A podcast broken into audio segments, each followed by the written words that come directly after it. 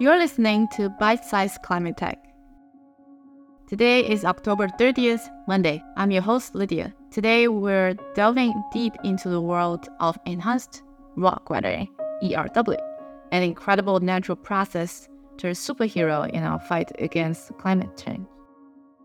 When I first stumbled across the concept of enhanced rock weathering, it felt like diving into the realms of science fiction, really. Rocks, yes. Rain, maybe. And what? CO2? How do they intertwine to combat climate change? As I delve deeper, the simplicity of nature's processes amazed me. It turns out Mother Nature has figured it all out. Weathering is the way that she's been doing for millions of years by utilizing the rain and the land, also the air. Picture this the acid rain meets the soil and rock, reacts with carbon dioxide, and transforms it into bicarbonate, which eventually finds its way to the ocean, where it stays for a mere 100,000 to 1 million years. Practically forever, in my opinion. Mother Nature's solution, albeit brilliant, is way too slow for our purpose. But here's where our superhero enhanced rock weathering comes into play. Imagine enhancing nature's mechanisms, making the process swifter and more efficient. Silicate rocks, rich in magnesium and calcium, like basalt, olivine, emerge as the key players. Crushing these rocks increases their surface area, facilitating rapid interaction with CO2 and speeding up the weathering process. The result?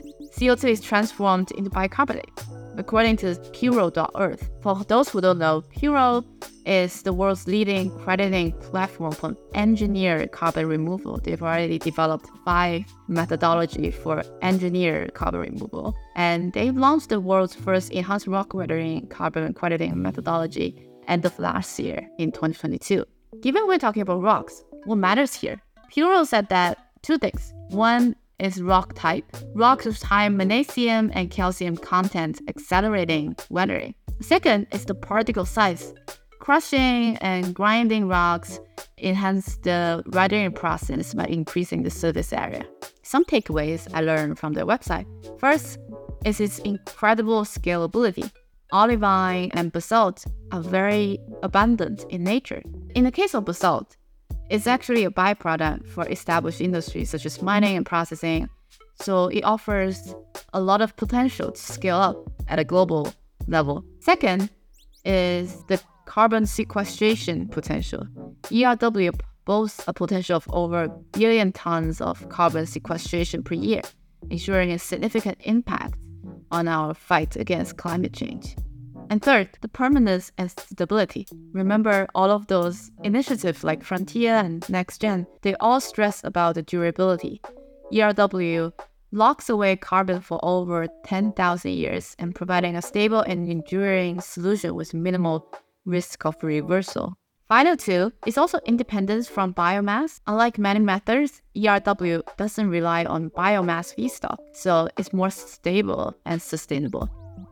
Beyond carbon removal in and of itself, ERW also bring awesome positive benefits to ag- agricultural practice. It increase crop yield and enhance agricultural productivity, amend degraded soils, build plant resistance against pests and diseases, improved crop water retention, and also reduces the need for fertilizers.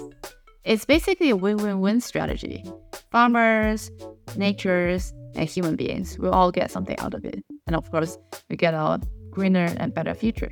So you might wonder, are there any challenges for ERW? Stay tuned. We're gonna talk about it tomorrow in the next episode. All content on Bite Size Climate Tech is based on public information, personal opinion, and observation. Thanks for listening today. I am your host, Lydia. I am not an engineer, just somebody who's passionate and care about the climate, and I want everybody to understand a little bit more so we can move forward as a society. Stay curious and explore the world of climate tech with me. I'll see you next time. Bye.